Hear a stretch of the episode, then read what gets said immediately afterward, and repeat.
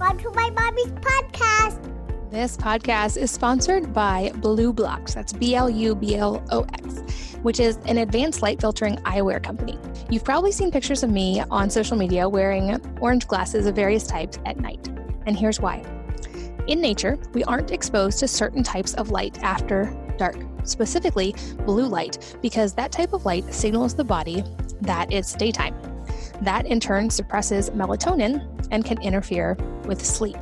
This is the reason that a really dramatic study found that camping for seven days straight with no artificial light at all could actually completely reset and heal circadian rhythm and help a lot of light related problems like seasonal affective disorder.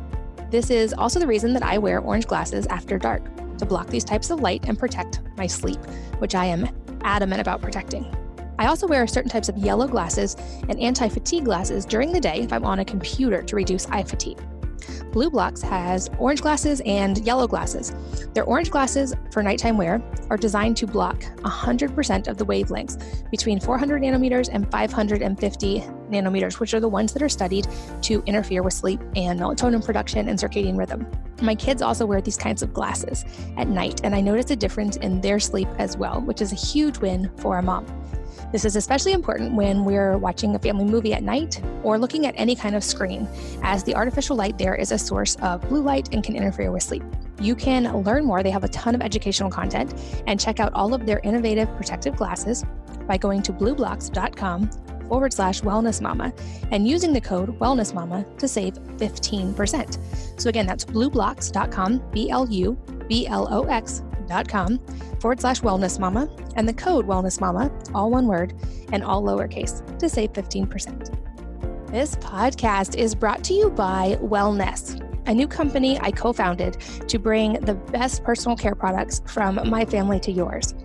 Our whitening toothpaste is based on my DIY formula that I have been making and perfecting for over a decade. And now, after almost 100 rounds of tweaking, the formula, and thousands of positive reviews, I could not be more proud to share this with your family. Have you ever read a tube of normal toothpaste? I did when my older kids were little, and I found a warning that said, Warning, keep away from children. Do not swallow. If ingested, contact poison control or seek medical attention immediately. That seemed a little extreme for something that I was putting in my mouth and my children's mouths multiple times a day. And I didn't want my kids using something that often that I would need to call a poison control center if they accidentally swallowed. I set out to create a truly safe and effective alternative. And the Wellnesse Whitening Toothpaste is just that. It's designed to support the oral microbiome and the natural mineral process of saliva and teeth so that teeth can stay white and strong. This dentist approved formula is safe for the whole family and will leave your teeth shiny and your breath fresh. You can check out our toothpaste and our completely natural hair food hair care products at wellnesse.com. That's W E L L N E S S E.com. And insider tip if you grab an essentials bundle or try auto ship, you will lock in a discount so that you can try everything at a great price. Hello, and welcome to the Wellness Mama podcast. I'm Katie from wellnessmama.com and wellnesse.com. That's wellness with an E on the end, which is my new line of personal care products that are both safe and effective, including hair care, toothpaste, and hand sanitizer. In this episode, which is very timely right now, we focus on some really relevant topics like dealing with feelings of stress, isolation, loneliness, overwhelm, uncertainty.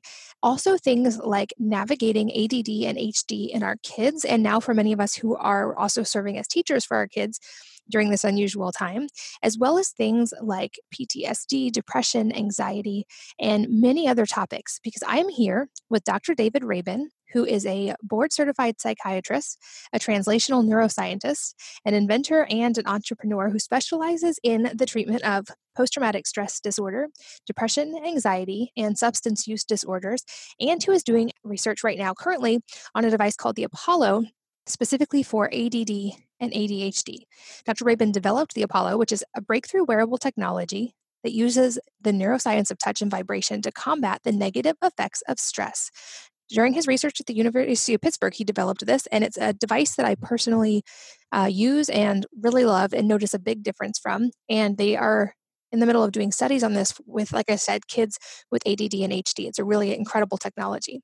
Dr. Rabin is also helping to organize the world's largest controlled study of psychedelic medicines in collaboration with colleagues at Yale, the University of Southern California, Mount Sinai, and MAPS, which is the Multidisciplinary Association of Psychedelic Studies, to determine the mechanisms of the dramatic therapeutic benefits observed following psychedelic assisted psychotherapy in treatment resistant mental illness. He is one of the most intelligent, incredible experts I've ever talked to on a lot of these topics, and he does not disappoint in this episode.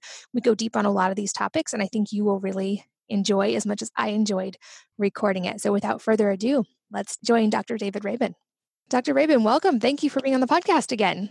Thank you so much for having me, Katie. It's a it's a pleasure as always. Well, I'm excited to chat with you again. Uh, I'm a huge fan of your work, and our first episode got a great response. And I think there's so much more that we can add in this second episode.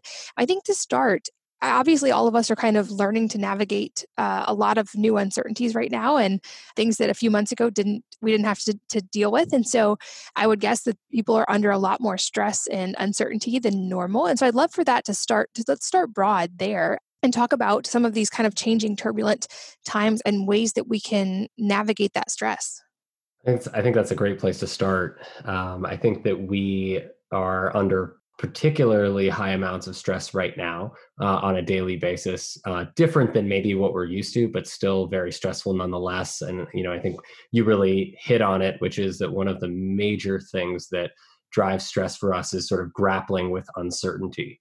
And, and one of the interesting things about that that i talk about with my my clients all, all the time and that was on sort of my own personal journey as well was learning to not spend a lot of time trying to control things that are completely uncertain and sort of out of my hands because what we realize from the theory of how anxiety management is taught in mental health and and as a psychiatrist and a psychotherapist and a neuroscientist we study this a lot.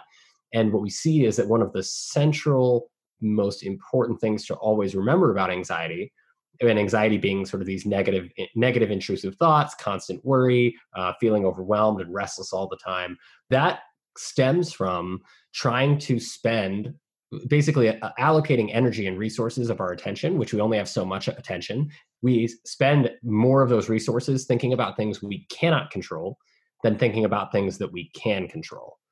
And ultimately the more percentage of our attention we spend on thinking about things that we can control like our breath, like you know making ourselves healthy uh, you know having meaningful uh, interactions with loved ones and things of that nature those things all contribute to us feeling less anxious and more positive on a mood level and also improve our energy and our ability to sleep. And sort of that you know creates what we call like reverberations throughout other parts of our lives where our bodies just start to recover better because we're not spending that time thinking about all the things that are out of our hands. And so that is one of the most important things that I think we can all use in this time, myself included. And this is something that I have to remind myself of on a on a daily basis, particularly when things are very busy. But over time, as we practice techniques like this, like learning to put our our attention, which is something that's really valuable. You know, our attention is something that only certain things deserve our attention. And when we spend our our attention giving it uh, priority to things that really deserve it, like uh, self healing techniques, our breath, you know, what we put into our bodies, how we exercise, you know, how we heal ourselves, all of these kinds of things, who we choose to spend valuable, meaningful time with, all of those things start to create these really positive feedback loops that contribute to a sense of happiness and fulfillment in our lives, even at our most stress, stressed out and overwhelming times. That makes sense. And I know, uh, obviously, you would know this much better than I would, but um, from what I've read in books and different studies, a couple of the more difficult things to wrestle with from a stress perspective mentally are uncertainty and also loneliness. Like isolation is a really big mental stressor from what I've read. In fact, I've heard it compared to the physical effects, even compared to being a smoker, with how much of an effect it can have on the body. And so uh, there are a lot of people who are in isolation much more than normal and certainly navigating uncertainty much more than normal. Are there any strategies we can use from home that can help with the physical and the mental ramifications of that? Absolutely. And I'm, I'm so glad you brought that up because I think that's something that we often don't talk about enough.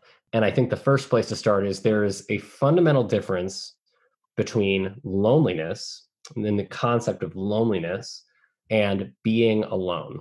And the way that we describe being alone, which is where most of us are. Most of us are alone, physically alone. You know, we don't necessarily, when we're isolated and we don't have loved ones around or, or family and friends, we don't necessarily, we don't have those people right around us physically, but so we're alone by defin, you know, by definition or, or, descri- or description of our environment, but we are not necessarily lonely. And I think loneliness starts to tap into this other under this other meaning uh, or connotation of feeling like we are um, you know not necessarily loved or that we may not get love or affection the way we need it and not only do we not have it right now but we also may not get it in the future and we don't know when we're going to get it.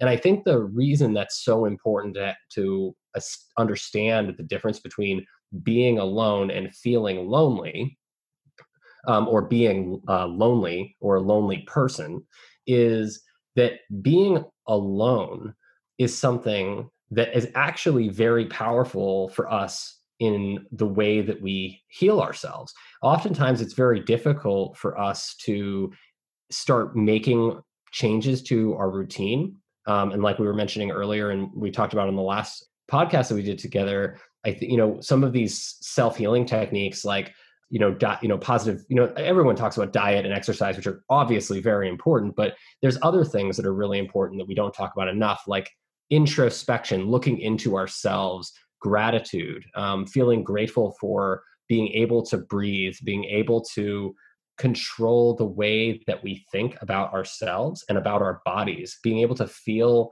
our heartbeat, to you know do be able to do progressive take time to do progressive muscle relaxation to self massage right? There are certain parts of the body like putting pressure on our chest and put it with one hand or putting pressure on the inside of the outside of the ear. All of these things are very gentle ways that can pretty quickly improve a sense of calm in the body uh, that can help induce a sense of safety and recovery response. And so i think that you know what's really important is that if we look at being alone as always being equal to lonely, then we're missing out on a lot of the opportunity that being alone affords us to start to work on ourselves um, without the influence of other people around. And oftentimes it's easier to change ourselves and to change our behavior, to learn how to adapt, to learn new techniques, new skills when we're alone, actually, than it is when we're with others. Um, and so being alone can actually be looked at as a challenge to overcome that when we do overcome that challenge as we are all able to do we're all adapters we're incredibly adaptive creatures and that's what makes us human. And that is why we're at the top of the earth food chain if you will. And so effectively by approaching being alone as a challenge that we can overcome then as we start to do things that help us feel better in that state of being alone then we start to recognize that we are growing from that experience rather than that experience bringing us down or making us less. We're actually, that challenge forces us to become stronger and better versions of ourselves. And this is also similar to what we talk about in the psychotherapy space, obviously, but also in the psychedelic medicine assisted, psychedelic assisted psychotherapy healing space, and also in a lot of the Eastern and tribal medicine practices that have been used for thousands of years for chronic illness and mental health.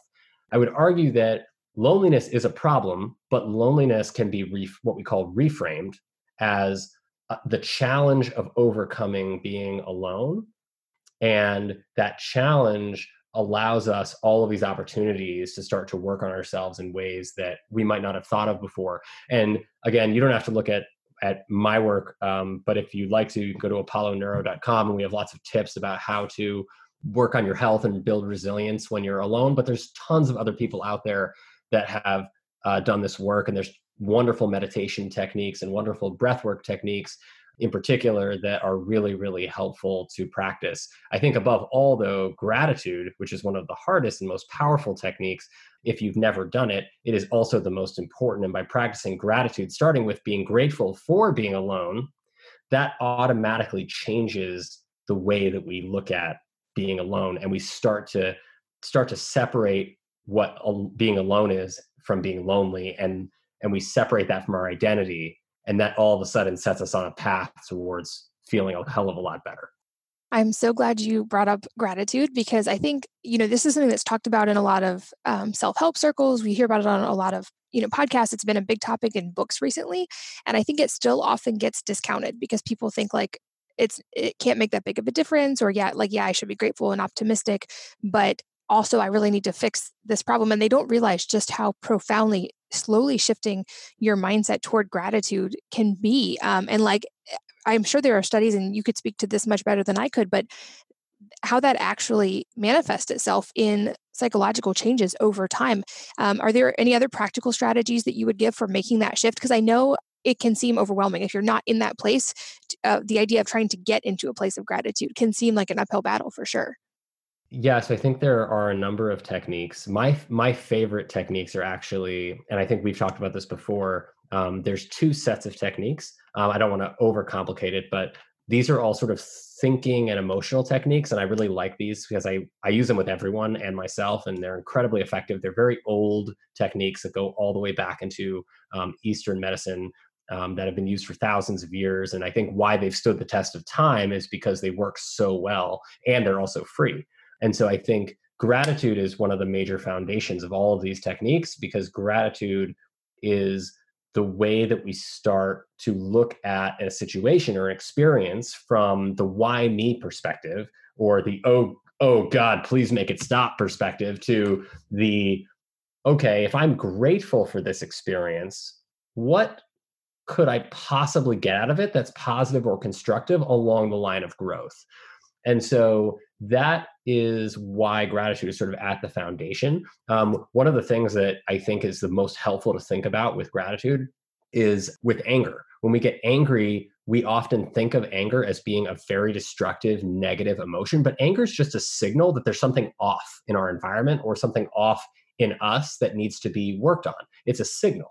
Um, all emotions are signals in different ways. It's just easier to feel grateful for joy than it is to feel grateful for sadness or anger.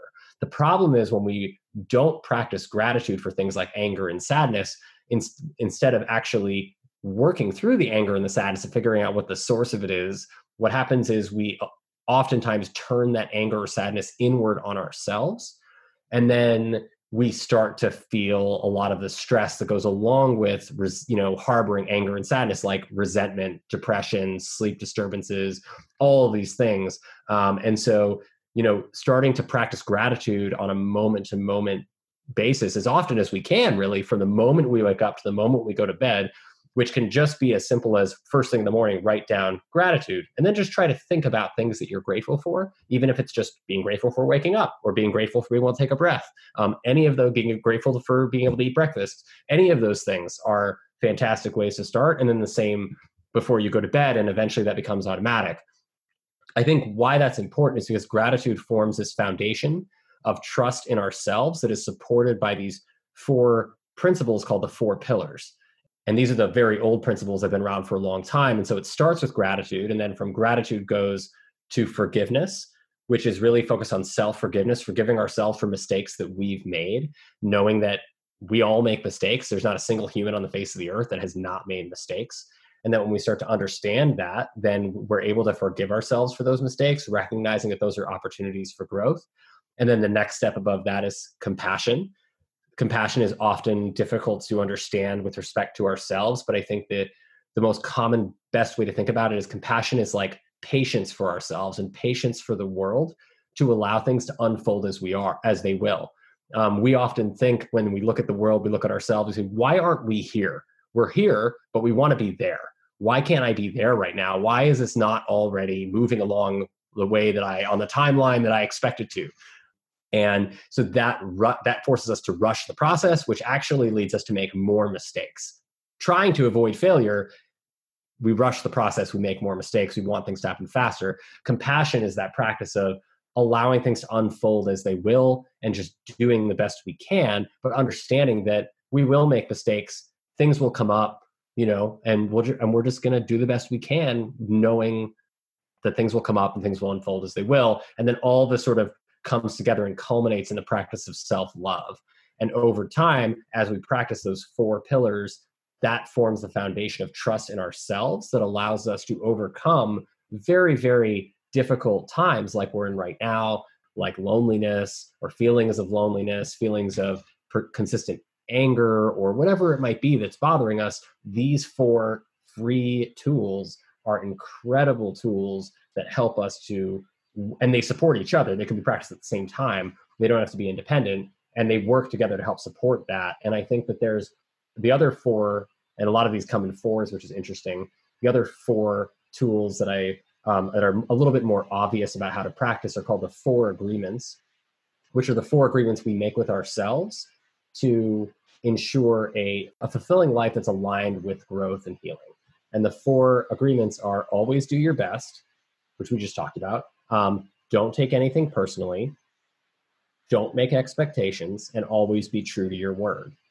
And these things are sometimes difficult. We all know that we're good at some of those and not so good at others, but these serve as guidelines that when you make an agreement with yourself intentionally and say, I intend to follow these agreements for myself, then what happens is the change starts to happen on its own over time. And so it's about starting to change the way that we focus our attention and the way that we think about ourselves starts to change the way that other people think about us and it starts to change the way that we feel. And it can happen in as short as a day um, or as long as a few weeks. But the point is that as we, we as we start to practice these techniques, then the sooner we practice and the more we practice, the more we actually literally retrain our neural pathways in our brain to instead of feeling upset and angry at ourselves every time we feel sad or every time something bad happens, we start to actually feel joy at the opportunity that that challenge presents for us to grow and get better. And it literally shifts the entire neural networks that support the way that we see the world I love that. I'm a big fan of the four agreements as well. And I think you're right. I think the shift in focus is so important. And to get vulnerable for a minute, I can share from my own life an example of that. Um, when all the shutdowns first started happening, that first week, I found that I was like almost completely unable to eat. I was extremely angry. I was working out four times a day, and I had this like weird in, like I wanted to fight and I had no idea where that was coming from. Uh, I ended up exploring it with a therapist and realized that it went back to sexual trauma I had much earlier in life in high school. And basically, what I had done is I had built frameworks to keep me safe so that I would never feel helpless again in any area of life. So I had things in relationships that I did to feel safe. I had ways to protect myself physically so I felt safe. It like I had systems for everything. So I never had to feel helpless because that emotion was so devastating in that moment that I never wanted to feel mm-hmm. helpless again. And I had spent years processing that trauma and had not been triggered in a long time. I thought I had totally gotten through it. And it wasn't until there was something much bigger than me that I could not do anything about that it re-triggered that helplessness and that anger and it was it really caught me by surprise because i thought i had completely dealt with it and like you said that anger can always be a, a clue as to kind of something that's going on and so I had to like really consciously shift my focus those first couple of weeks a be to realize that was what was going on and then to shift into gratitude and focusing on the things i did have control over which was i can spend more time with my kids i can spend time outside i can focus on the positive i can make time for mm. gratitude and movement but it was a hard thing and i think a lot of people are like facing varying degrees of that kind of mental thing to work through right now and it, it is difficult but i think also like to your point if we uh, make good use of this time and we focus on the positive, we could emerge from this with incredible habits and a focus on gratitude and, and things like maybe slowing down normal life a little bit, not doing so many activities, spending more time with family, um, making time for cooking at home more or gardening or, mm-hmm. you know, so many of these things that we're doing now that we maybe didn't do before.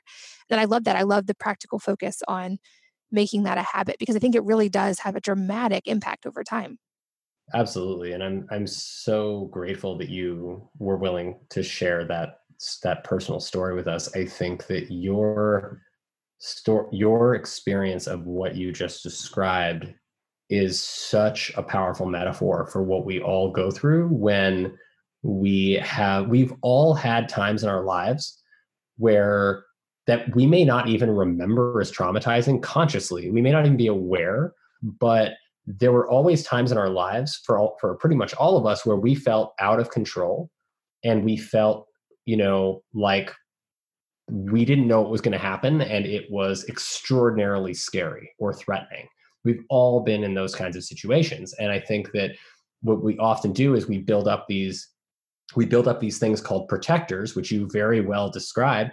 Um, we we use these this a lot a lot in um, MDMA assisted psychotherapy and psychedelic psychotherapy, where we help people work through and understand, hey, this is something that you did when you were a child or when you were a teenager to learn how to cope with this tremendous amount of stress without anyone showing you or teaching you how to deal with these emotions.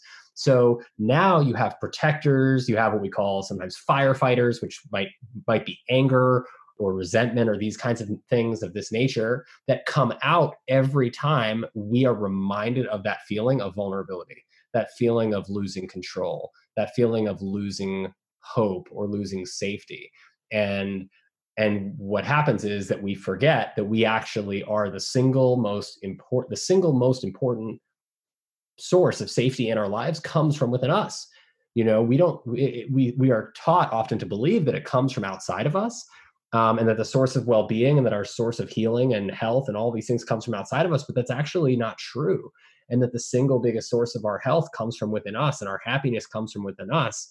And so when we learn as you have to and you described it so well to to generate that safety from yourself to by changing your habits by changing what you spend your attention and your time on i mean that is literally life changing it's it's it's literally what people are banging on the doors for to get access to psychedelic medicine because psychedelic medicine is a lot in a lot of ways is like a catalyst to rapidly accelerate that process that is a process that we're all capable of achieving on our own. As you said it just takes a lot of time and a lot of work and w- without the proper guidance or the proper teaching or the mentorship or um, the therapist or you know whoever it is that we need us to help you know at least get us on the right path to recognize this is possible then we uh, we, we forget you know? It's just it, it doesn't mean we can't do it it just means we've forgotten that that ability we have is there.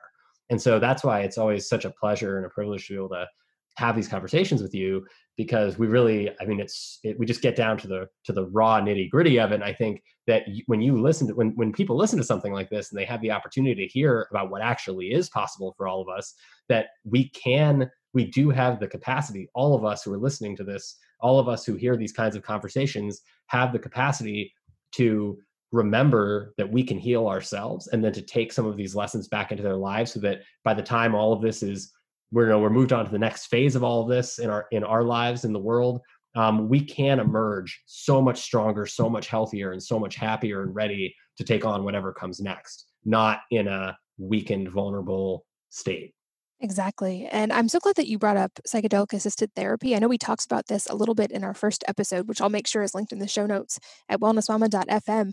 But as I would suspect, there's going to be probably a lot of people who um, have resurgence of maybe trauma or addiction issues or all kinds of things following this crisis. Um, I'd love to hear an update on what we're seeing in the, like right now in medical research with psychedelic assisted research and therapy and what you expect to see in the coming months and years because i think that can be really profound for so many people.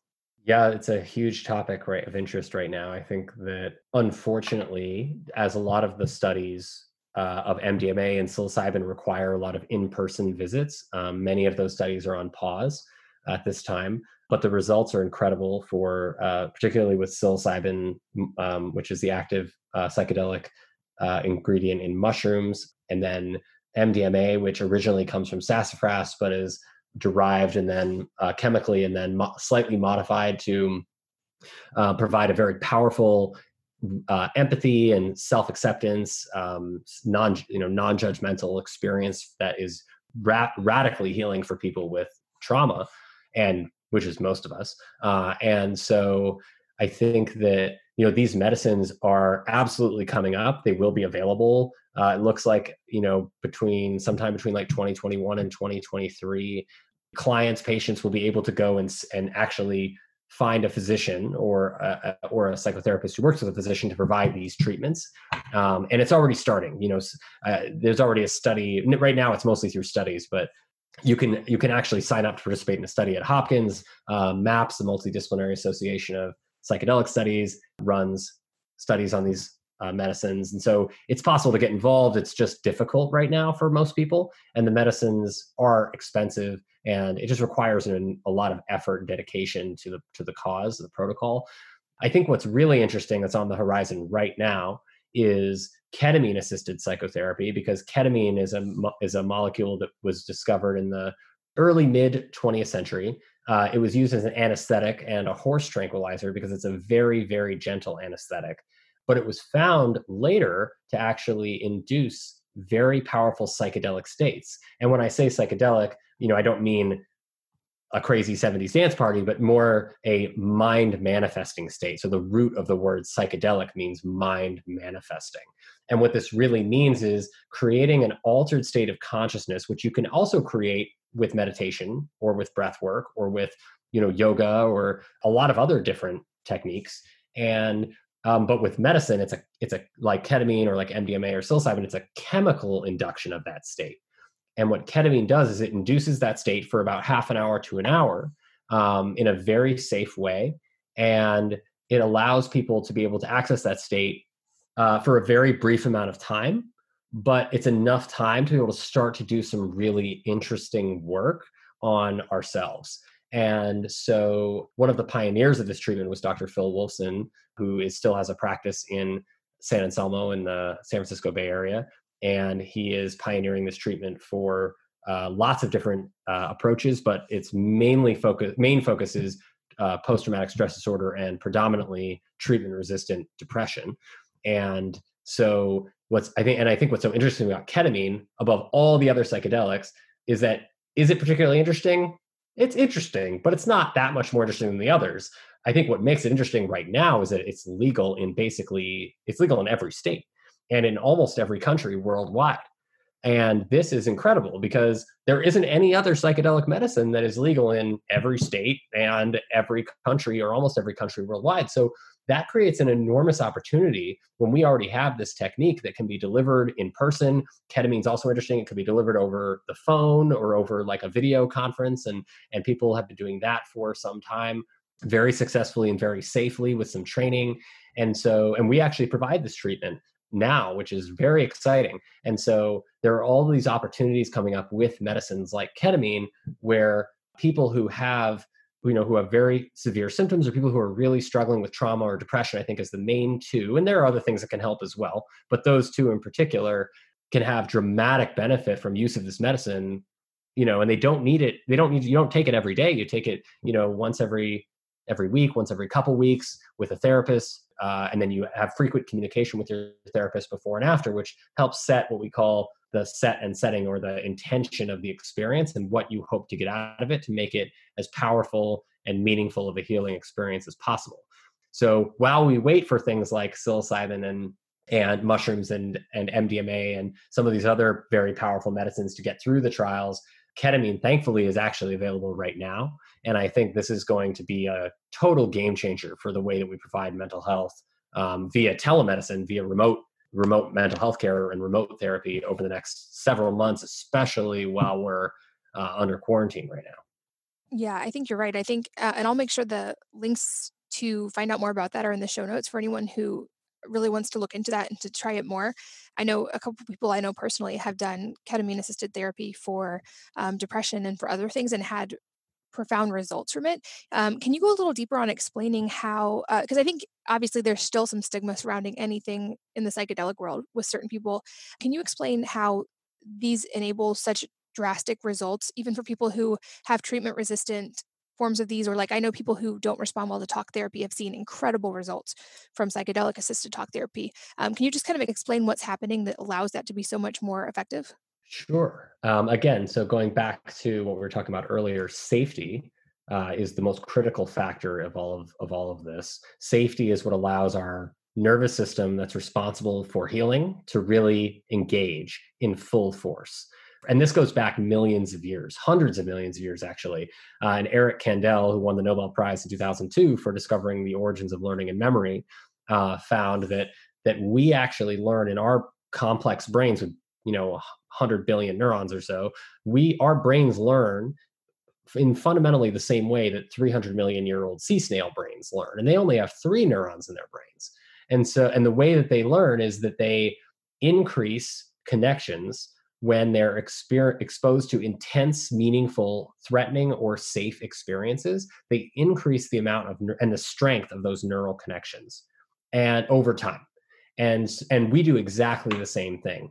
So as we practice and i think the main thing to take home about this is that what our moms always said or what our dads always said practice makes perfect this is actually real it is literally reflected all the way down in our neurobiology to the way that our neurons talk to each other and possibly all the way down to our dna and the way that our genes are expressed um, epigenetically in in our in terms of stress stress and reward response genes. But going back to the way that that these medicines work ultimately that if you think about it when we are stressed out all the time when we're constantly in a fear or threatened state or we pers- just it doesn't have to be actual threat it doesn't have to be actual survival threat it could just be that we perceive something to be threatening us like our coworker looking at us funny across the table or uh, traffic on the road or our kids or uh, family and friends screaming in the house or whatever it might be. You know all of these things set our body doesn't know the difference between that and a survival threat so the body responds in the same way. It jacks up heart rate it jacks up blood pressure it jacks up respiratory rate it increases blood flow to the muscles to the fear center of the brain and to the parts of our brain that are responsible for just getting us out of that situation or fighting that situation or freezing in that situation playing dead. And so and this is what all the animals do right? This is what we've been taught for a long time evolutionarily. What I think we forget oftentimes is that when that survival system gets all of the energy diverted to it because we perceive threat, it gets stronger and and tighter and it and the connections get tighter between certain things in our environment and that threat response. And the nerve connections actually get stronger the neuronal connections get stronger. And so what happens is that every time you're exposed to threat it's more likely you're going to have a survival like response and it's less likely that you're going to calm down quickly and recognize hey wait a minute maybe this email is not threatening. Maybe this traffic is not actually out to get me. It's just the way it is today because i left work too late you know and that's and that's how it is. And so ultimately the problem with that is is that on a neurological level when we train our brains and our bodies to be in a threatened state all the time what happens is that's diverting resources away from our parasympathetic nervous system that is literally responsible for all of our rest and recovery, all of our digestion, all of our immunity literally managing our immune response so that our immune system is working at its peak level, managing our creativity and diverting resources to that, our decision making, all of those things that we care about, being empath- empathic and caring with our loved ones, being present with our children and our and our loved ones, right? All of these things require the recovery system to turn on, which requires safety. And so um, as we retrain our brains with safety techniques, whether that's gratitude or whether it's um, soothing touch from your, ourselves or a loved one, or whether it's uh, any number of meditation, deep breathing, the other things we've talked about, as we retrain our brains down that path, those networks get stronger, and then we actually become better at recovering and better at performing rather than just performing under stress, um, which may which means that we're not recovering enough on a regular basis. So the reason why psychedelic medicines can be so useful and things like Apollo, which also work in a very similar way, is that when psychedelic medicines are in, introduced in the proper way with a very safe therapeutic context, what happens is that the safety gets amplified dramatically. That safety reminds us that we don't have to be afraid or threatened right now, and that we don't actually have an immediate survival threat around us right now. And so it's reminding us that we can start to divert resources like blood, oxygen, energy in general to our recovery response system and allow some of the healing parts to turn on. So that it serves as a catalyst or or an accelerant to speed up that process, which is a process that we we activate and train in, in psychotherapy. That's sort of the main idea of psychotherapy. Oftentimes, unfortunately, psychotherapy isn't performed properly for the for the person who's receiving it or there's a you know a so-so relationship between the person receiving the psychotherapy and the therapist usually a lack of trust. And that trust is absolutely essential for people for us to feel safe. And if we don't have it then we again don't allow our healing response to turn on. So psychedelic medicines kind of provide that little chemical boost that st- st- stimulates the brain in a way that amplifies the safety of the therapeutic experience when we have a, a good therapeutic experience, which is the foundation of a good psychedelic healing experience. And then that literally fast tracks the retraining of those neural networks along a pathway of safety and recovery and away from an unwanted stress response. Does that make sense? Yeah, it absolutely does. And and puts in perspective why that can be so effective compared to just having talked through something. And I've definitely seen that in my own life. I've tried um, various forms of psychedelics as well, and those were really helpful to me in working through my own trauma. So I can speak firsthand to that. This podcast is sponsored by BLUblox. That's B L U B L O X, which is an advanced light filtering eyewear company. You've probably seen pictures of me on social media wearing orange glasses of various types at night. And here's why. In nature, we aren't exposed to certain types of light after dark, specifically blue light, because that type of light signals the body that it's daytime. That in turn suppresses melatonin and can interfere with sleep. This is the reason that a really dramatic study found that camping for seven days straight with no artificial light at all could actually completely reset and heal circadian rhythm and help a lot of light related problems like seasonal affective disorder. This is also the reason that I wear orange glasses after dark to block these types of light and protect my sleep, which I am adamant about protecting. I also wear certain types of yellow glasses and anti fatigue glasses during the day if I'm on a computer to reduce eye fatigue. BLUblox has orange glasses and yellow glasses. Their orange glasses for nighttime wear are designed to block 100% of the wavelengths between 400 nanometers and 550 nanometers, which are the ones that are studied to interfere with sleep and melatonin production and circadian rhythm. My kids also wear these kinds of glasses at night, and I notice a difference in their sleep as well, which is a huge win for a mom. This is especially important when we're watching a family movie at night or looking at any kind of screen, as the artificial light there is a source of blue light and can interfere with sleep.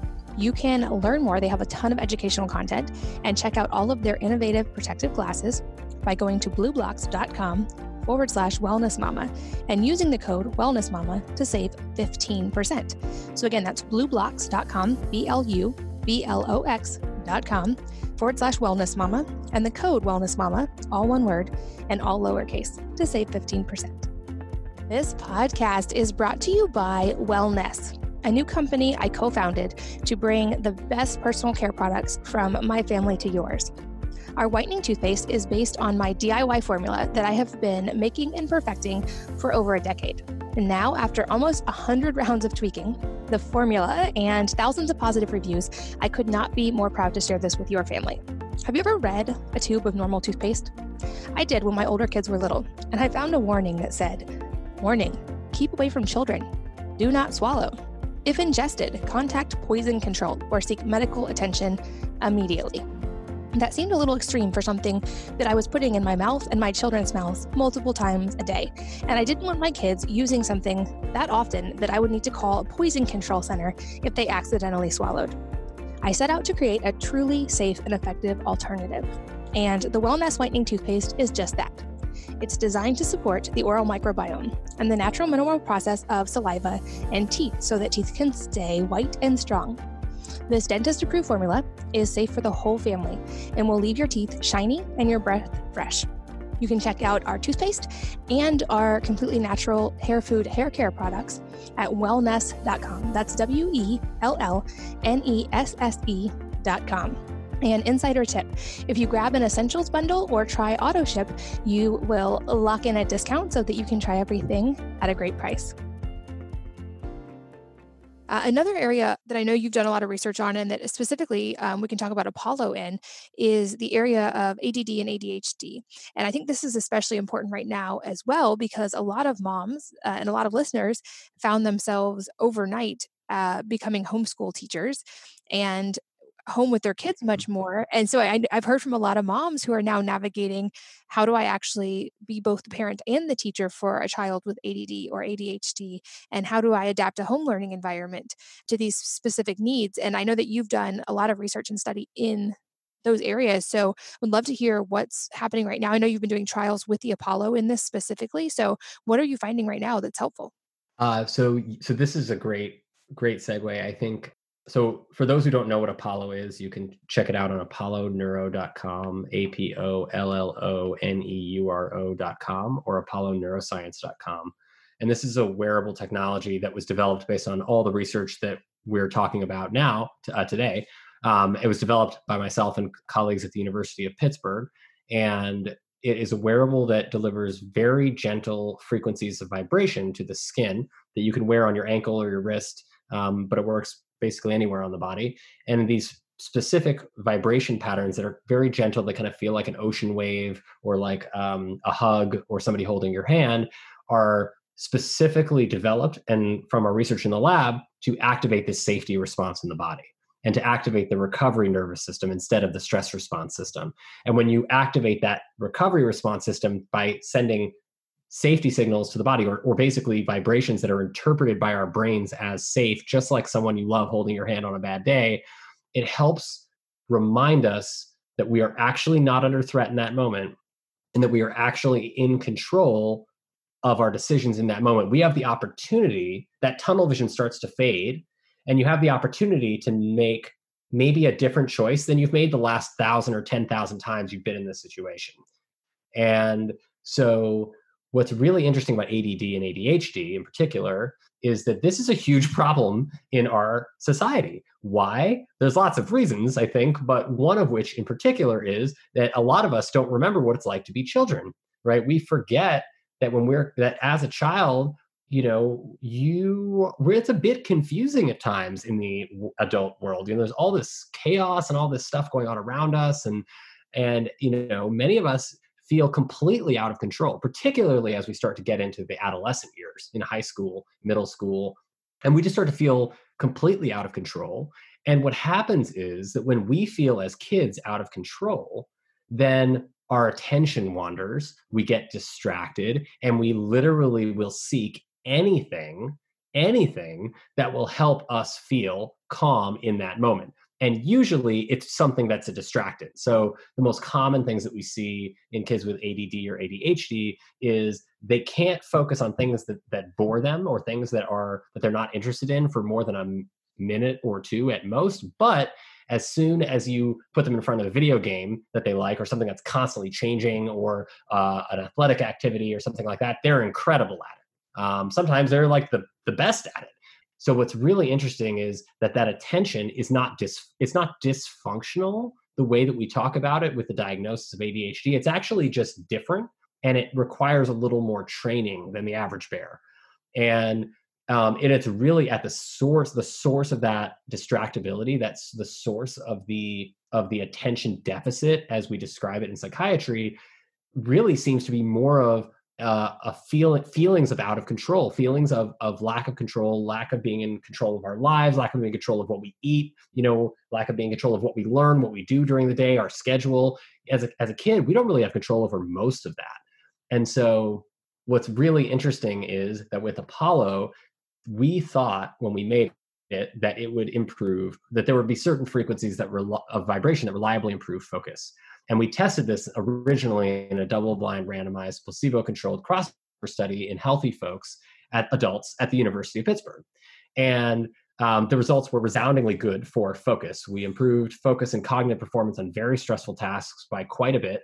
And that performance on those tasks increased directly proportionate to the amount that our recovery system turned on. So the more that our recovery nervous system turned on as measured by clinically validated lab grade technology like EKG machines and brainwave scans and all these other things that we did, the more that that recovery system turned on, the more that focus and cognitive performance went up. And then we thought, okay, we have adult friends who have ADD and ADHD. What if we just gave them our prototype to try out? You know, it has no side effects, can't hurt can't hurt you.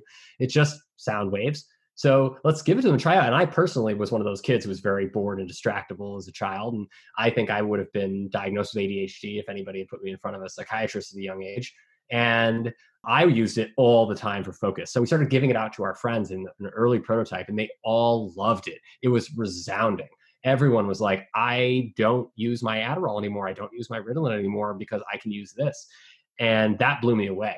So we started to work with a population of uh, children at a clinic called the Children's Integrated Center for Success in Allentown, PA, which is run by an incredible nurse practitioner, uh, Amy Edgar. And she's been working on basically helping to try to treat mental and mental illnesses in particular in children without medicine or in the least invasive way least risky way possible for many many years. And our clinic is an incredibly uh, incredibly well run uh, place that really focuses on kids safety first. But they even even with all of their incredible techniques they still struggle to with many kids not i mean i think they have better results than a lot of other places but they still have children that struggle and adolescents that struggle with symptoms of ADD and ADHD. So when I showed her Apollo for the first time, she loved it. She tried it herself. She tried it on her on her daughter. She loved it. And then she said, "I think that given how safe this is, clearly I would like to try this in a pilot trial with our patients at the clinic who are treatment resistant. These are kids who who have tried I've tried everything I can with them and the only outcome that we have is that we had to go to medicine because we didn't have any other luck with anything else. And she started putting on these kids just in the in the clinic in therapy, um, in front of the parents, in front of the therapist, and they'd put it on.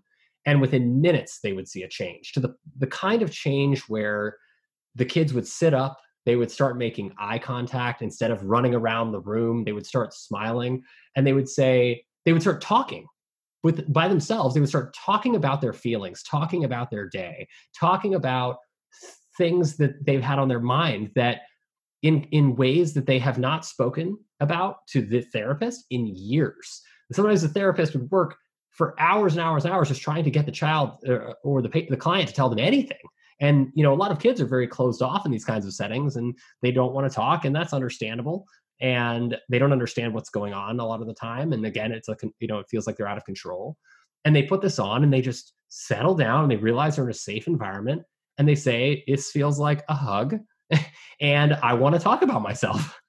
And that was so incredible for us to you know to see those kinds of results in these kids and ultimately um, after the first 15 kids went through the original pilot amy put together a an irb approved clinical protocol that is a standard protocol for you know rigorous scientific clinical trials that can be published. And now she's running uh, this trial in a much more rigorous fashion that will be published with uh, i think it's 40 children. And the first 15 have been run through it and they are seeing the same results consistently in these kids. And so i think this is incredibly promising for us to be able to have alternatives for people where not only i mean it's not only that we have a, a technology like apollo that you can buy over the counter that can help you know improve something like this that we thought we required medicine for but also for the kids to understand and for parents to understand that there's hope that, that this is based on a theory of neuroscience right? A neuroscience and psychology of learning and attention. So if apollo was built on that theory and apollo works this well then that means that if you if we work with our children and we work with ourselves to train our own attention better to you know to, to work with these techniques and to really learn these strategies then we ha- we all have the ability to achieve uh, uh, this higher level of functioning that we want and that we all talk about we want that we all often rely on medicine that we want uh, that we because we feel we need to. We don't need the medicine. The medicine's teaching us how to do it. Apollo is a tool teaching us how to do it. But again going back to the point we were talking about earlier all of this is pointing to the fact that we can do this on our own.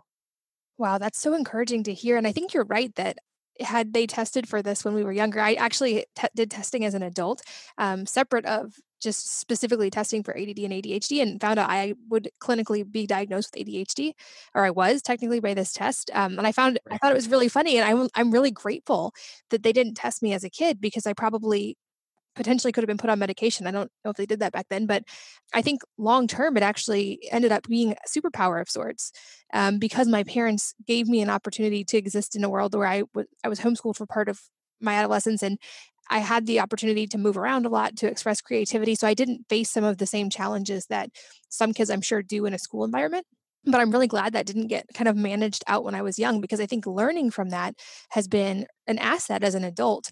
Um, so I think it's really important how you explain that kind of reframing that to begin with, and then also using these non invasive, low risk or no risk tools that can help kids to focus and to like move through this without having to move, like to be medicated or um, to take some more of these extreme measures. I think that's really encouraging to hear. and i think that's you know that's really what it comes down to is that had you or i been told when we were children that we had a disorder that required medication then i'm not sure that you and i would have put in the effort to overcome that when we were given medicine and being told that if you take this medicine all your problems will go away basically. You know that is not consistent with healing. That's that's like putting a band-aid on a broken leg you know and and, and the broken leg's still broken you might not feel pain as much you know but it's still broken. It's the same thing with mental and attention and emotional issues that we that all of us have dealt with at some time. I think as we look at them as challenges that we can overcome and grow from then we start to learn how to use our own superpowers as you said. I think that's the greatest way to put it. We're learning it, or, or teaching ourselves by overcoming these challenges how to activate our own superpowers to really become our fullest versions of ourselves and i also i think it's important as a caveat to to remind people that this is information for you but I am not your doctor uh, as much as I am a, a board certified physician. Um, I am not your doctor or your child's doctor. So please don't just discontinue medicine right away without speaking to your healthcare provider or your physician. That said, it is really important if you're going to take home anything from this. I think please take home the idea that there absolutely, without a doubt, is scientific evidence for hope that we can all heal from these things. And that these that you know 99% of the people who have ADHD or ADD 99% of people with these kinds of diagnoses even things like depression and anxiety are not chronic illnesses that never get better. On the contrary they are chronic illnesses that can absolutely get better. And when we and the single biggest factor in whether they get better or not is whether or not we believe that we can do anything about it once we start to believe that we can do something about it, then we start to put attention and energy into building those skill sets and figuring out how to overcome those challenges on our own and to learn as much as we can from those experiences so that we work in the, you know, we grow in the direction that we are hoping to. Such a great point. And I'll say also from my personal experience, um, I'm a big fan of the Apollo and I use it all the time. And it really does help with focus. But also for me, um, there's one called Social and Open a setting. And I've had a little bit of social anxiety when I was younger. I've, it's gotten better as I've gotten older, but I notice a big difference with that setting when I have to be at conferences or like very extroverted, forward facing places. Um, it makes a huge difference. And and then also I use the sleep and relaxation settings quite often to fall asleep at night. So just uh, wanted to give a plug for that. And I'll of course make sure it's linked in the show notes as well if you guys want to find it and try it out because it really um, has been helpful for me and for my kids. But Dr. Dave, I want to respect your time. I know that you're incredibly busy, but I love all the research you're doing. And I appreciate you coming back for a second check in with updates on where the research is and especially that exciting news about ADD and ADHD um, that I think offers a lot of hope for parents.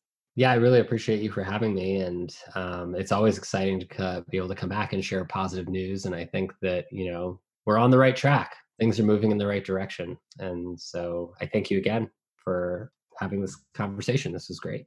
Thank you. And thanks as always to all of you for listening and sharing your time with us. We're so grateful that you did. And I hope that you will join me again on the next episode of the Wellness Mama podcast. If you're enjoying these interviews, would you please take two minutes to leave a rating or review on iTunes for me? Doing this helps more people to find the podcast, which means even more moms and families can benefit from the information. I really appreciate your time, and thanks as always for listening.